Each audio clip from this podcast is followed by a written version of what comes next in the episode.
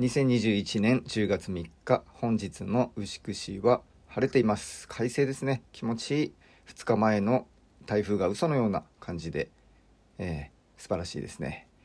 えー、本日は魔法の言葉っていう、まあ、テーマでね話していきたいかなと思います。どんな人でもあの当てはまるこの幸福度がね上がる魔法の言葉っていうのがあるんですね。まあ、それをまあつらつらっとまあ言ってしまうと、えー、藤ひとりさんっていう方がいるんですけどその方の、まあ、音声を私はすごく好きで聞いていて、えー、いろんな場所全国各地をこう講演家としてですね人を高めるお話で高めるみたいなことをやられてる方なんですけど、まあ、自分のあの会社もあったりとか、えー、社長業みたいのもされてまして、え、その斉藤ひとりさんが言っている天国言葉っていうのがあるんですよね。それが愛してます。ついてる。嬉しい。楽しい。感謝してます。幸せ。ありがとう。許します。っていうこの8つの言葉なんですけどどれもこれも素晴らしいですよね。もうね本当にありがとうございます。って私は思うんですけどね。その中でも今日はこの「ありがとう」っていう言葉に着目して話していこうと思うんですけどえー、自己肯定感っていうのがね、えー、低くて不幸になってしまってる人がいっぱいいるんですよね。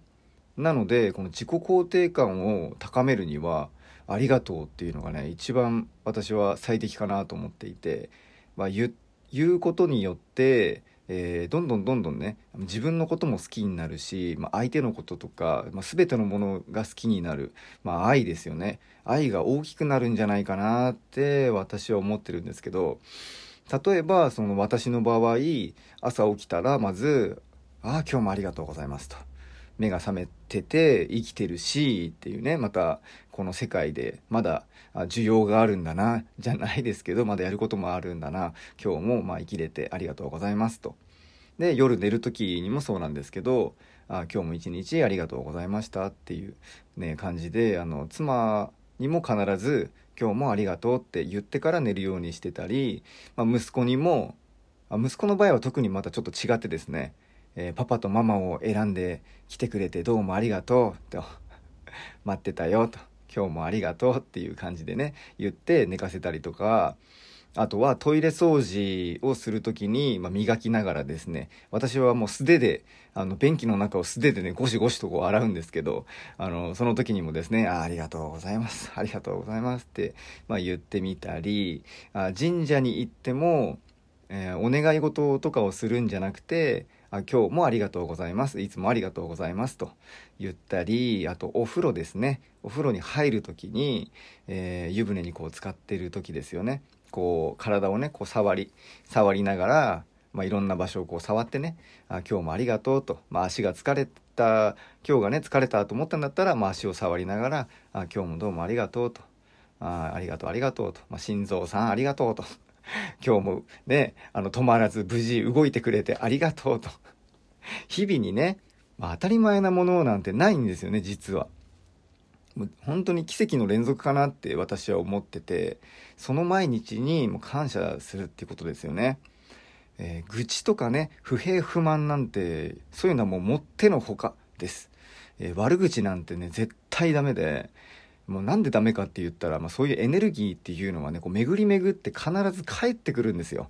まあ、これがね引き寄せでもあるんですけどその瞬間瞬間やってしまうことっていうものが巡り巡って必ず帰ってくる。だから前にもお話ししたその陰徳を積むっていうね見えないところでいいことをしたり良いことをするっていうのはそういうとこにもつながってくるんですよね。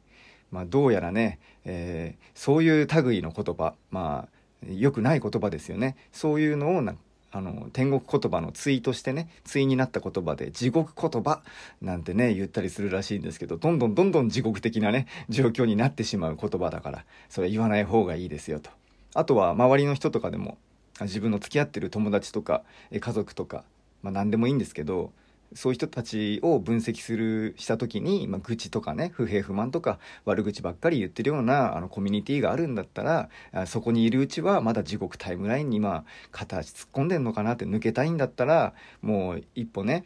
違うところに、まあ、コミュニティを作ってみたりとかするのもいいのかなって、えー、誰かと話す時とか独り言でもまあそういう地獄言葉なのか天国言葉なのかっていうのも気をつけてねいるといいのかなと思います。まあ、こういう天国言葉っていう、まあ、高める言葉とかをアファメーション